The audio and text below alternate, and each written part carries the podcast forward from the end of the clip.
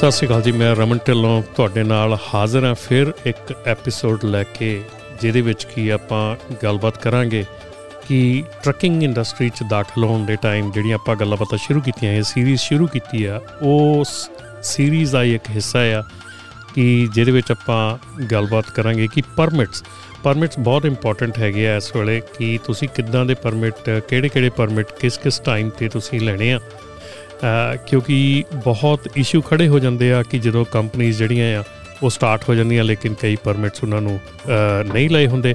ਔਰ ਕਈ ਵਾਰੀ ਇਹ ਵੀ ਗੱਲ ਹੁੰਦੀ ਆ ਕਿ ਪਰਮਿਟਸ ਜਿਹੜੇ ਆ, ਉਹ ਐਕਸਟਰਾ ਲੈ ਲਏ ਜਾਂਦੇ ਆ। ਕਿ ਕਿਸੇ ਨੇ ਸਿਰਫ ਕੈਲੀਫੋਰਨੀਆ ਚੱਲਣਾ, ਉਹਨਾਂ ਕੋ 48 ਸਟੇਟਸ ਦੀਆਂ ਪਲੇਟ ਹੁੰਦੀਆਂ, ਕਿਸੇ ਨੇ 11 ਵੈਸਟਰਨ ਚੱਲਣਾ, ਉਹਨਾਂ ਕੋ ਸਾਰਾ ਕੁਝ ਹੁੰਦਾ।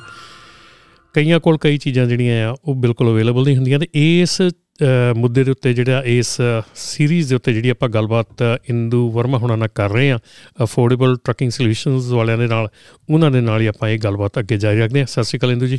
ਸਤਿ ਸ਼੍ਰੀ ਅਕਾਲ ਰਮਨ ਜੀ। ਤੇ ਆਪਾਂ ਅੱਜ ਇੰਦੂ ਜੀ ਗੱਲ ਕਰਦੇ ਆ ਕਿ ਜਿਹੜੇ ਪਰਮਿਟਿੰਗ ਹੈਗੀ ਆ ਪਰਮਿਟਸ ਬਹੁਤ ਇੰਪੋਰਟੈਂਟ ਹੈਗੀ ਆ ਕਿਸੇ ਟਰੱਕਿੰਗ ਕੰਪਨੀ ਦੇ ਲਈ, ਉਹਨੂੰ ਸ਼ੁਰੂ ਕਰਨ ਦੇ ਲਈ, ਉਹਨੂੰ ਰੋਡ ਤੇ ਲੈ ਕੇ ਆਉਣ ਦੇ ਲਈ, ਮੇਰੇ ਖਿਆਲ ਮੋਸਟ ਇੰਪੋਰਟੈਂਟ ਥਿੰਗ ਹੈਗੀ ਆ।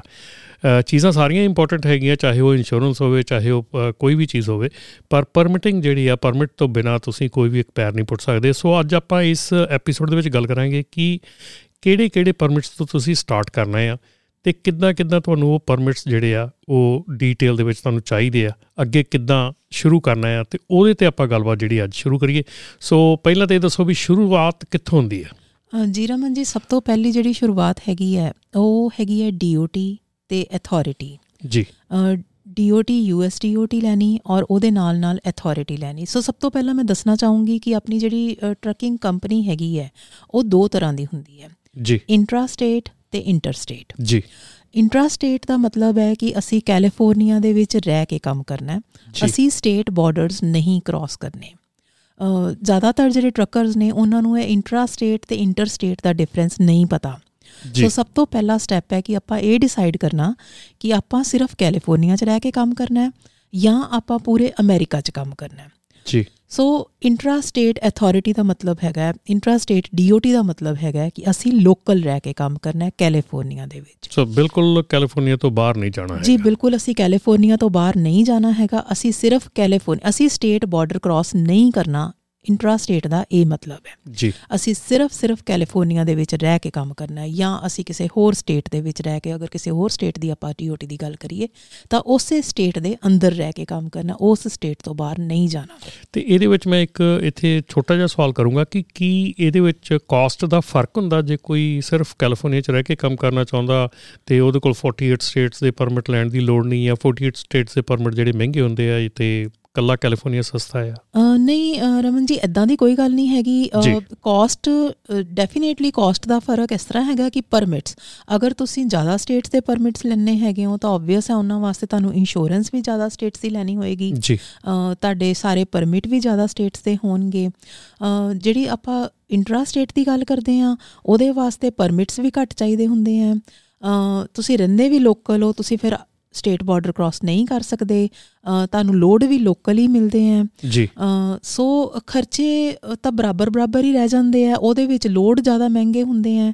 ਜੇ ਆਪਾਂ ਇੰਟਰਸਟੇਟ ਦੀ ਗੱਲ ਕਰੀਏ ਤਾਂ ਲੋਡ ਵੱਡੇ ਹੁੰਦੇ ਆ ਲੋਡ ਮਹਿੰਗੇ ਹੁੰਦੇ ਆ ਇਨਕਮ ਵੀ ਹੁੰਦੀ ਹੈ ਸੋ ਇੱਥੇ ਜੇ ਆਪਾਂ ਲੋਕਲ ਦੀ ਗੱਲ ਕਰੀਏ ਤਾਂ ਲੋਡ ਜਿਹੜੇ ਹੈਗੇ ਆ ਉਹ ਲੋਕਲ ਦੇ ਹਿਸਾਬ ਨਾਲ ਹੁੰਦੇ ਆ। ਆਪਣੇ ਆਪਣੇ ਫਾਇਦੇ ਆਪਣੇ ਆਪਣੇ ਨੁਕਸਾਨ। ਨੁਕਸਾਨ ਹੈ ਤੇ ਮੇਰੇ ਬੇਸਿਕਲੀ ਇੰਸ਼ੋਰੈਂਸ ਤੇ ਵੀ ਕਾਫੀ ਫ਼ਰਕ ਪੈਂਦਾ। ਜੇ ਆਪਾਂ ਕਹੀਏ ਇੰਸ਼ੋਰੈਂਸ ਨੂੰ ਮੈਂ 500 ਮੀਲ ਤੋਂ ਬਾਹਰ ਨਹੀਂ ਜਾਣਾ ਹੈਗਾ ਵਿਦਿਨ ਲੋਕਲ 500 ਮੀਲ ਰਹਿਣਾ ਹੈਗਾ ਜਾਂ ਇੰਨੇ ਏਰੀਆ 'ਚ ਹੀ ਰਹਿਣਾ ਹੈ ਤੇ ਇੰਸ਼ੋਰੈਂਸ ਦਾ ਵੀ ਫ਼ਰਕ ਪੈਂਦਾ ਜੀ ਬਿਲਕੁਲ ਇੰਸ਼ੋਰੈਂਸ ਸਸਤੀ ਹੁੰਦੀ। ਜੇ ਉਹੀ ਗੱਲ ਕੀਤੀ ਵੀ ਜੇ ਲੋਡ ਸਸਤੇ ਹੈਗੇ ਆ ਤਾਂ ਖਰਚੇ ਵੀ ਘੱਟ ਨੇ। ਜੀ ਸੋ ਇਨਕਮ ਜਿਹੜੀ ਹੈਗੀ ਹੈ ਉਹ ਡਿਪੈਂਡ ਕਰਦੀ ਹੈ ਤੁਹਾਡੀਆਂ ਫੈਸਿਲਿਟੀਆਂ ਦੇ ਉੱਤੇ। ਤੁਸੀਂ ਕਈਆਂ ਦੀ ਪ੍ਰੈਫਰੈਂਸ ਹੁੰਦੀ ਹੈ ਕਿ ਅਸੀਂ ਰੋਜ਼ ਸ਼ਾਮ ਨੂੰ ਘਰ ਵਾਪਸ ਹੀ ਆਣਾ ਹੈ। ਜੀ। ਸੋ ਉਹਨਾਂ ਵਾਸਤੇ ਅਗਰ ਉਹ ਇੰਟਰ ਸਟੇਟ ਹੈਗੇ ਆ ਤਾਂ ਉਹ ਰੋਜ਼ ਸ਼ਾਮ ਨੂੰ ਤਾਂ ਨਹੀਂ ਘਰ ਆ ਸਕਦੇ।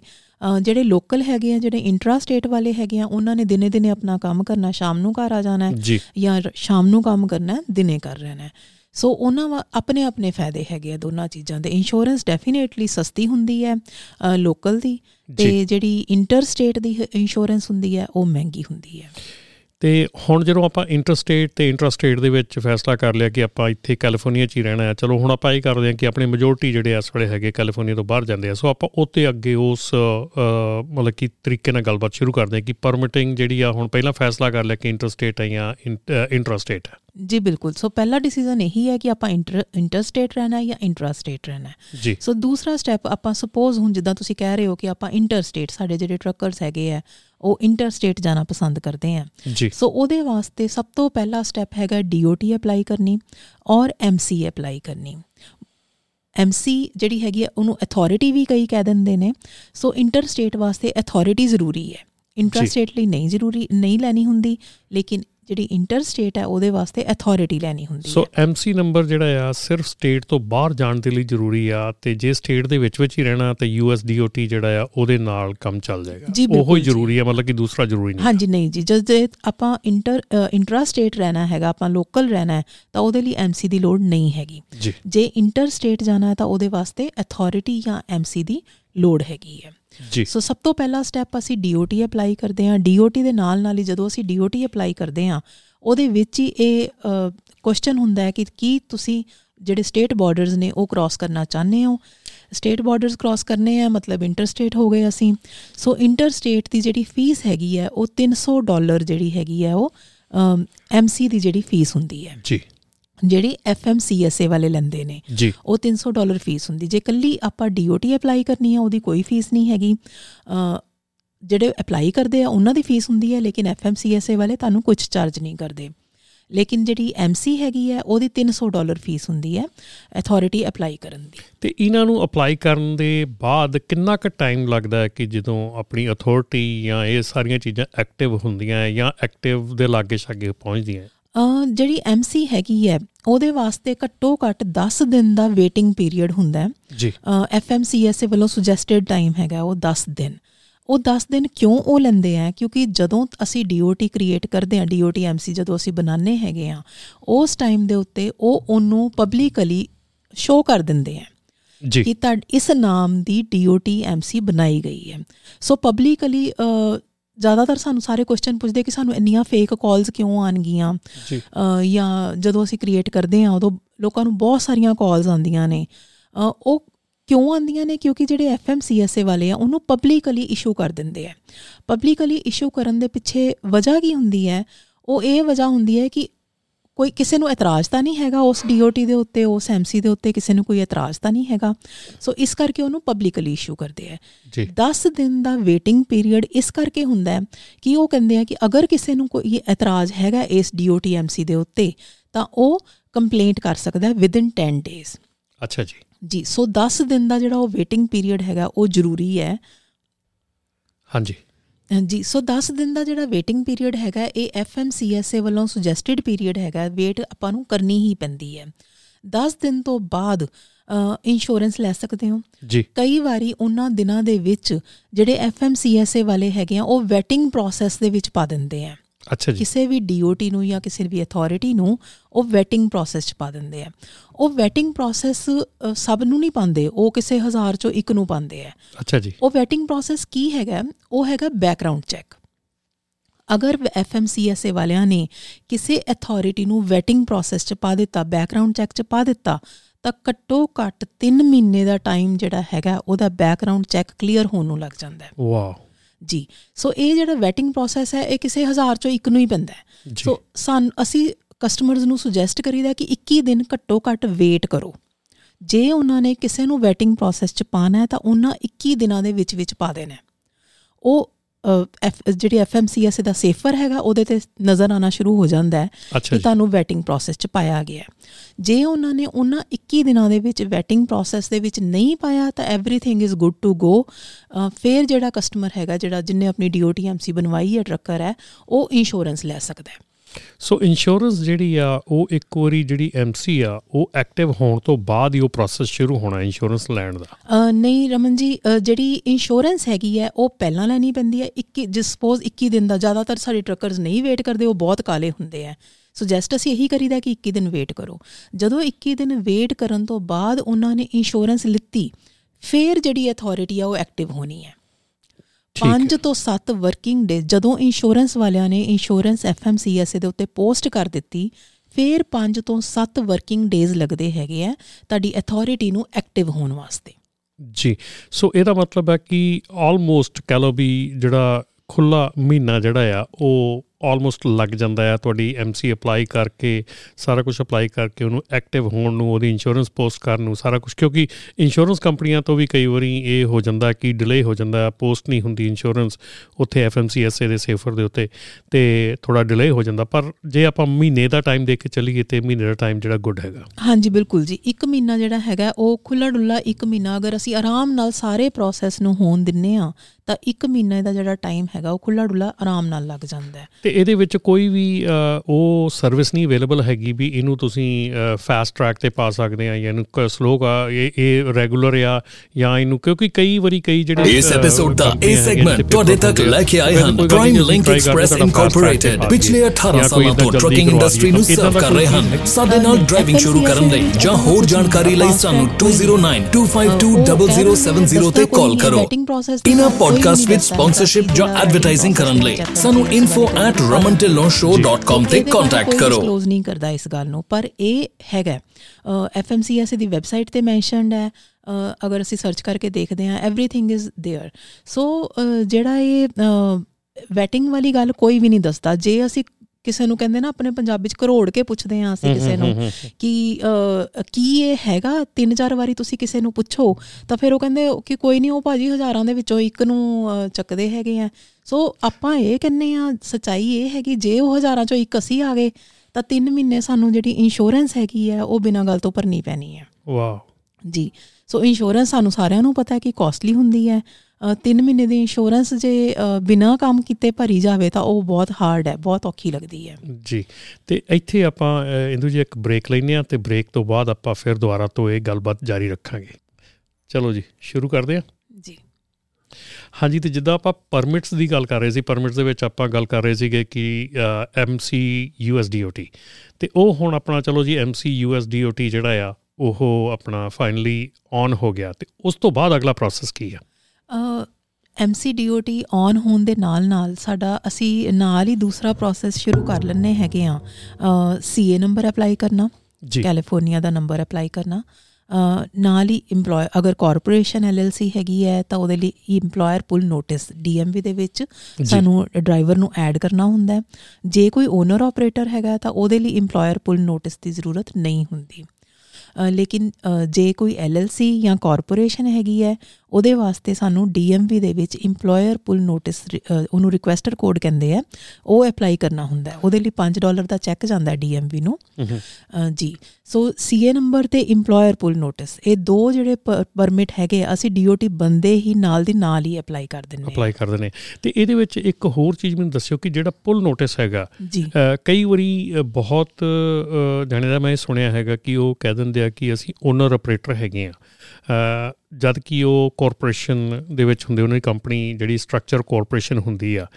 ਚਾਹੇ ਉਹ ਓਨਰ ਆਪਰੇਟਰ ਹੈਗੇ ਆ ਜੇ ਕਾਰਪੋਰੇਸ਼ਨ ਉਹਨਾਂ ਦੇ ਨਾਂ ਤੇ ਆ ਤੇ ਡਿਫਰੈਂਟ ਸਟੋਰੀ ਹੈ ਪਰ ਜੇ ਕਈ ਵਾਰੀ ਹੁੰਦੀ ਹੈ ਕਾਰਪੋਰੇਸ਼ਨ ਕਿਸੇ ਦੀ ਵਾਈਫ ਦੇ ਨਾਂ ਤੇ ਹੁੰਦੀ ਮਦਰ ਦੇ ਬੇਟੇ ਦੇ ਕਿਸੇ ਨਾ ਕਿਸੇ ਹੋਰ ਇਨਸਾਨ ਦੇ ਨਾਂ ਤੇ ਹੁੰਦੀ ਆ ਤੇ ਉਸ ਕੇਸ ਦੇ ਵਿੱਚ ਉਸ ਬੰਦੇ ਨੂੰ ਕਿਸ ਤਰ੍ਹਾਂ ਇਹ ਕਰਨਾ ਪਊ ਕਿਉਂਕਿ ਉਹ ਤੇ ਫਿਰ EMPLOYE ਹੋ ਗਿਆ ਨਾ ਉਸ ਕੰਪਨੀ ਦਾ। ਜੀ ਬਿਲਕੁਲ ਉਹ EMPLOYE ਹੋ ਗਿਆ ਚਾਹੇ ਉਹ ਓਨਰ ਵੀ ਹੈਗਾ ਤਾਂ ਵੀ ਉਹਨਾਂ ਦਾ ਰੂਲ ਹੈ DMV ਵਾਲਿਆਂ ਦਾ ਕਿ ਅਗਰ ਤੁਹਾਡੀ LLC ਜਾਂ ਕਾਰਪੋਰੇਸ਼ਨ ਹੈਗੀ ਹੈ ਚਾਹੇ ਤੁਸੀਂ ਖੁਦ ਹੀ ਓਨਰ ਹੋ ਉਹਦੇ ਫਿਰ ਵੀ ਅਸੀਂ ਉਹਦਾ EMPLOYER ਪੁੱਲ ਨੋਟਿਸ ਜਿਹੜਾ ਰਿਕੁਐਸਟਰ ਕੋਡ ਹੈਗਾ ਉਹ ਅਪਲਾਈ ਕਰੀਦਾ ਜੀ। ਤੇ ਜੇ ਕਿਸੇ ਦੀ ਵਾਈਫ ਦੇ ਨਾਮ ਤੇ ਹੈਗੀ ਆ ਜਾਂ ਬੇਟੇ ਦੇ ਨਾਮ ਤੇ ਹੈਗੀ ਹੈ ਤਾਂ ਫਿਰ ਉਹ ਤਾਂ ਉਹਦਾ EMPLOYE ਹੋ ਗਿਆ ਸੋ ਉਹ ਤਾਂ ਹੋਣਾ ਹੀ ਹੋਣਾ ਉਹਦਾ ਉਹਦਾ ਜਿਹੜਾ EMPLOYE ਵਾਲਾ ਵੀ ਜਿਹੜਾ ਪੂਰਾ ਜਿਹੜਾ ਉਹਨੂੰ ਰੱਖਣਾ ਪੈਣਾ ਸਟਰਕਚਰ ਪੂਰਾ ਜਿਹੜਾ EMPLOYE ਫਾਈਲ ਕ੍ਰੀਏਟ ਕਰਨੀ ਪੈਣੀ EMPLOYE ਦੀ ਪੂਰੀ ਆਪਣੀ ਹਾਇਰਿੰਗ ਪੈਕੇਜ ਸਾਰਾ ਜਿਹੜਾ ਉਹਨੂੰ ਚਾਹੀਦਾ ਹਰ ਪ੍ਰੋਸੈਸ ਉਹਨੂੰ ਚਾਹੀਦਾ ਉਸ ਉਹਦੇ ਵਾਸਤੇ। ਜਦ ਕਿ ਉਹ ਹੈਗਾ ਓਨਰ ਆਪਰੇਟਰ ਪਰ ਕੰਪਨੀ ਜਿਹੜੀ ਉਹਦੀ ਵਾਈਫ ਦੇ ਜਾਂ ਬੱਚੇ ਦੇ ਨਾਂ ਤੇ ਹੈਗੀ। ਜੀ ਬਿਲਕੁਲ ਬਿਲਕੁਲ। ਜਿਹੜਾ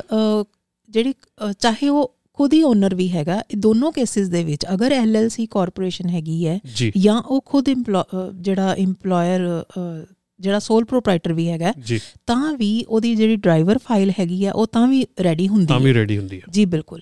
ਸੋ ਡਰਾਈਵਰ ਫਾਈਲ ਜਿਹੜੀ ਕੰਪਲਾਈਂਸ ਦਾ ਇੱਕ ਪਾਰਟ ਹੈਗਾ ਸੋ ਉਹ ਤਾਂ ਵੀ ਰੈਡੀ ਹੋਣੀ ਹੈ।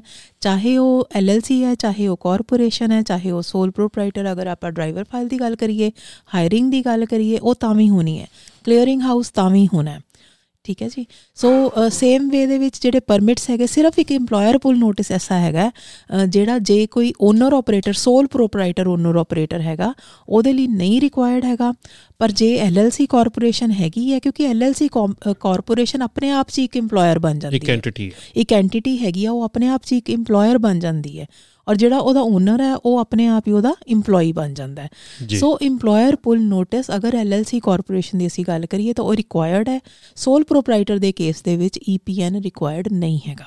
ਸੋ ਮੇਰੇ ਖਿਆਲ ਦੇ ਵਿੱਚ ਮੈਂ ਇੱਕ ਗੱਲ ਇੱਥੇ ਜ਼ਰੂਰ ਕਹਿਣੀ ਚਾਹਾਂਗਾ ਕਿ ਜਿੰਨੀਆਂ ਵੀ ਆਪਣੀਆਂ ਇੰਦੂ ਜੀ ਟਰੱਕਿੰਗ ਕੰਪਨੀਆਂ ਹੈਗੀਆਂ ਜਦੋਂ ਆਡਿਟ ਹੁੰਦਾ ਆ ਤੇ 90% ਆਪਣੀਆਂ ਟਰੱਕਿੰਗ ਕੰਪਨੀਆਂ ਆਡਿਟ ਦੇ ਵਿੱਚ ਫੇਲ ਹੁੰਦੀਆਂ ਬਿਕਾਜ਼ ਆਫ ਆਪਣੀਆਂ EMPLOYEE ਫਾਈਲਸ ਕਰਕੇ। ਜੀ ਬਿਲਕੁਲ ਕਿਉਂਕਿ EMPLOYEE ਜਿਹੜੀ EMPLOYEE ਵਾਲੀ ਫਾਈਲ ਹੈਗਾ ਉਹ ਕੋਈ ਵੀ ਨਹੀਂ ਰੈਡੀ ਕਰਦਾ। ਜੀ। ਸਭ ਤੋਂ ਪਹਿਲਾ ਕੁਐਸਚਨ ਇਹੀ ਹੁੰਦਾ ਸਾਡੇ ਕੋਲ ਸਾਡੇ ਕਲਾਇੰਟਸ ਦਾ ਕਿ ਕੀ ਮੈਂ ਇਕੱਲਾ ਹੀ ਮਾਲਕ ਆ ਮੈਂ ਇਕੱਲਾ ਹੀ ਓਨਰ ਆ ਕੀ ਮੈਨੂੰ EMPLOYEE ਫਾਈਲ ਰੈਡੀ ਕਰਨੀ ਪੈਣੀ ਹੈ? ਸੋ ਦਾ ਆਨਸਰ ਹੈਗਾ ਯੈਸ EMPLOYEE ਫਾਈਲ ਜਿਹੜੀ ਹੈਗੀ ਹੈ, ਉਹ ਸਾਰਿਆਂ ਨੂੰ ਰੈਡੀ ਕਰਨੀ ਪੈਂਦੀ ਹੈ, ਚਾਹੇ ਉਹ ਉਸ ਕੰਪਨੀ ਦਾ ਓਨਰ ਚਾਹੇ ਉਹ ਇਕੱਲਾ ਹੀ ਓਨਰ ਕਿਉਂ ਨਹੀਂ ਹੈਗਾ, ਇਕੱਲਾ ਹੀ ਡਰਾਈਵਰ ਕਿਉਂ ਨਹੀਂ ਹੈਗਾ। ਫਿਰ ਵੀ ਜਿਹੜੀ ਉਹਦੀ EMPLOYEE ਫਾਈਲ ਹੈਗੀ ਹੈ, ਉਹ ਰੈਡੀ ਕਰਨੀ ਪੈਂਦੀ ਹਾਇਰਿੰਗ ਐਪਲੀਕੇਸ਼ਨ ਰੈਡੀ ਕਰਨੀ ਪੈਂਦੀ ਹੈ, ਬਾਕੀ ਦੇ ਜਿਹੜਾ ਪੇਪਰ ਵਰਕ ਹੈ, ਸਾਰਾ ਕੁਝ ਉਦਾਂ ਹੀ ਕਰਨਾ ਪੈਂਦਾ ਜਿੱਦਾਂ ਇੱਕ ਕੰਪਨੀ ਦਾ ਮਾਲਿਕ ਆਪਣੇ EMPLOYEE ਲਈ ਕਰਦਾ ਹੈ। ਜੀ, ਬਿਲਕੁਲ, ਇੱਥੇ ਆਪਾਂ ਜਿਹੜੀ ਆ ਗੱਲਬਾਤ ਕਰਦੇ ਹਾਂ ਕਿ ਇੱਥੇ ਥੋੜਾ ਜਿਹਾ ਆਪਾਂ ਗੱਲ ਕਰੀਏ ਕਿ ਜਿਹੜਾ drug and alcohol clearing house ਆ ਉਹਦੇ ਬਾਰੇ ਚ ਆਪਾਂ ਛੋਟੀ ਜੀ ਗੱਲ ਕਰਨੀ ਆ। ਆਪਾਂ ਉਹਦੇ ਬਾਰੇ ਚ ਉਹਦੇ ਡੀਟੇਲ ਦੇ ਵਿੱਚ ਉਹਦਾ ਵੀ ਇੱਕ ਪ੍ਰੋਗਰਾਮ ਜਿਹੜਾ ਇੱਕ ਇੱਕ ਐਪੀਸੋਡ ਹੈਗਾ ਕਰਾਂਗੇ ਕਿਉਂਕਿ ਉਹਦੇ ਵਿੱਚ ਵੀ ਬਹੁਤ ਕੁਝ ਹੈਗਾ ਇਸ ਵੇਲੇ ਆ ਗਿਆ ਜਿਹਦੇ ਵਿੱਚ ਕੀ ਆਪਾਂ ਨੂੰ ਗੱਲ ਕਰਨੀ ਬਹੁਤ ਜ਼ਰੂਰੀ ਹੋ ਜਾਂਦੀ ਆ।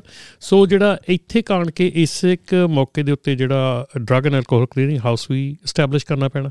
ਜੀ ਬਿਲਕੁਲ ਕਰਨਾ ਪੈਂਦਾ ਜਦੋਂ ਵੀ ਇੱਕ ਕੰਪਨੀ ਸ਼ੁਰੂ ਹੁੰਦੀ ਹੈ ਜਦੋਂ ਇੱਕ ਅਥਾਰਟੀ ਐਕਟੀਵੇਟ ਹੋ ਜਾਂਦੀ ਹੈ ਉਸ ਵਕਤ ਜਦੋਂ ਹੀ ਉਹ ਆਪਣਾ ਡਰੱਗ ਟੈਸਟ ਕਰਵਾਉਂਦੇ ਹੈਗੇ ਆ ਸੋ ਉਹਨਾਂ ਨੂੰ ਆਪਣਾ ਜਿਹੜਾ ਕਲੀਅਰਿੰਗ ਹਾਊਸ ਦਾ ਅਕਾਊਂਟ ਹੈ ਉਹ ਵੀ ਰੈਡੀ ਕਰਨਾ ਪੈਂਦਾ। ਸੋ ਕਲੀਅਰਿੰਗ ਹਾਊਸ ਦਾ ਅਕਾਊਂਟ ਦੋ ਤਰ੍ਹਾਂ ਦਾ ਹੈਗਾ ਇੱਕ ਤਾਂ ਐਲਐਲਸੀ ਕਾਰਪੋਰੇਸ਼ਨ ਵਾਸਤੇ ਜਾਂ ਇੱਕ ਦੂਸਰਾ ਓਨਰ ਆਪਰੇਟਰ ਵਾਸਤੇ। ਸੋ ਵਿੱਚ ਦੋ ਆਪਸ਼ਨਸ ਆਉਂਦੀਆਂ ਨੇ ਕਿ ਕੀ ਤੁਸੀਂ ਓਨਰ ਆਪਰੇਟਰ ਹੋ ਆਪਣੇ ਹੀ ਕੰਪਨੀ ਦੇ ਆਪ ਹੀ ਮਾਲਿਕ ਹੈਗੇ ਹੋ ਤਾਂ ਉਹਦੇ ਵਿੱਚ ਯੈਸ ਕਰਕੇ ਤੇ ਜਿਹੜਾ ਜਾਂ ਫਿਰ ਦੂਸਰਾ ਹੈਗਾ ਐਲਐਲਸੀ ਕਾਰਪੋਰੇਸ਼ਨ ਹੈਗੀ ਹੈ ਜੇ ਤੁਸੀਂ ਹੋਰ EMPLOYEES ਵੀ ਆਪਣੇ ਨਾਲ ਹਾਇਰ ਕਰਨੇ ਆ ਸੋ ਜੇ ਆਪਣੇ ਆਪ ਨੂੰ ਹੀ ਤੁਸੀਂ ਕਰਨਾ ਹੈ ਤਾਂ ਉਹ ਲਿਮਿਟਿਡ ਕੁਐਰੀ ਜਿਹੜੀ ਹੁੰਦੀ ਆ ਉਹ ਹੋ ਸਕਦੀ ਹੈਗੀ ਹੈ।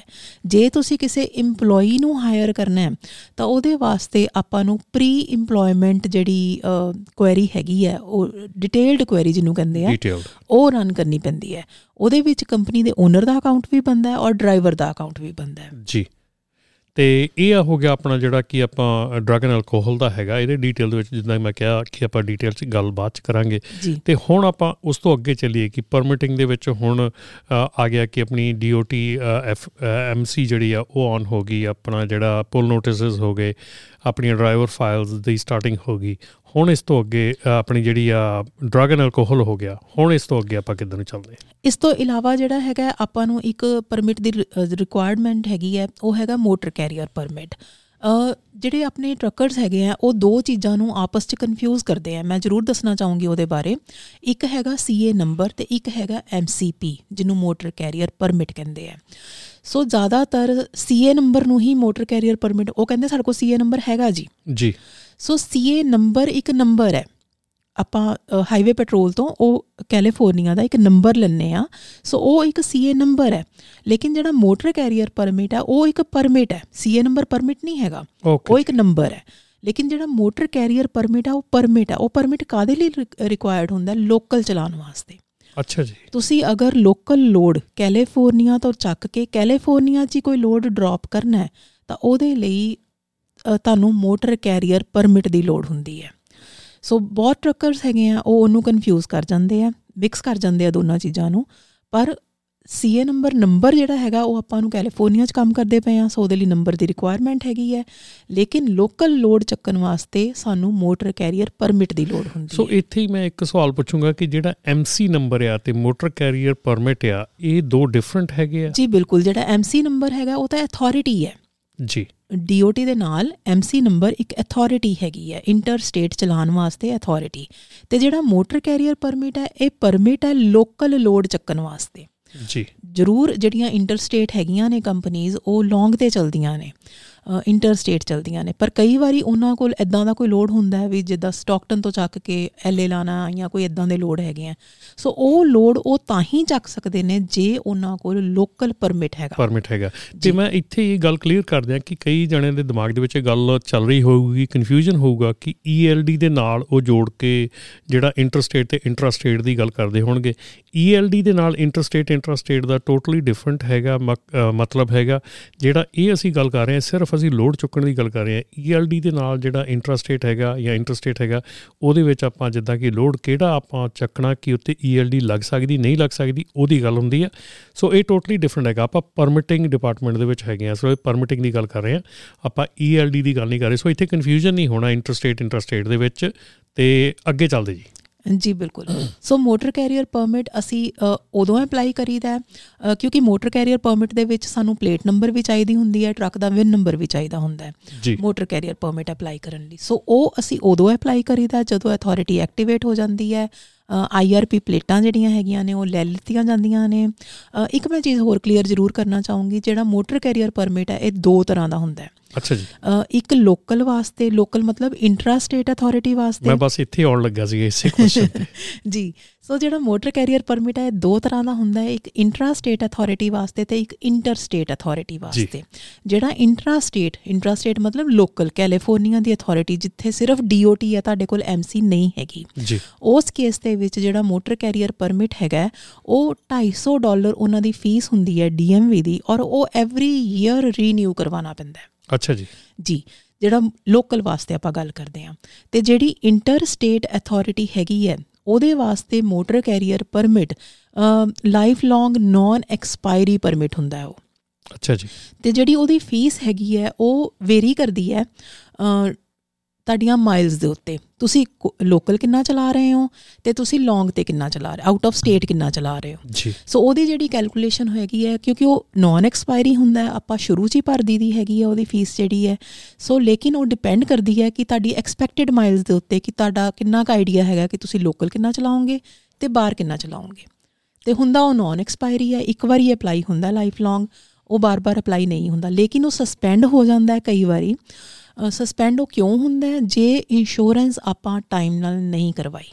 ਜੀ, ਬਿਲਕੁਲ। ਇੰਦੂ ਜੀ, ਇੱਥੇ ਆਣ ਕੇ ਆਪਾਂ ਇੱਕ ਗੱਲ ਤੁਹਾਡੇ ਨਾਲ ਜ਼ਰੂਰ ਮੈਂ ਕਰੂੰਗਾ ਕਿ ਇਹ ਇੰਨੀਆਂ ਇੰਪੋਰਟੈਂਟ ਚੀਜ਼ਾਂ ਹੈਗੀਆਂ ਜਿਹੜੀਆਂ ਕਿ ਆਪਣੀ ਟਰੱਕਿੰਗ ਇੰਡਸਟਰੀ ਦੇ ਵਿੱਚ ਕਾਫੀ ਜਿਹੜੀ ਮਿਸਕਨਸੈਪਸ਼ਨਸ ਹੈਗੀਆਂ, ਕਾਫੀ ਮਿਸ ਇਨਫੋਰਮੇਸ਼ਨ ਹੈਗੀ ਆ।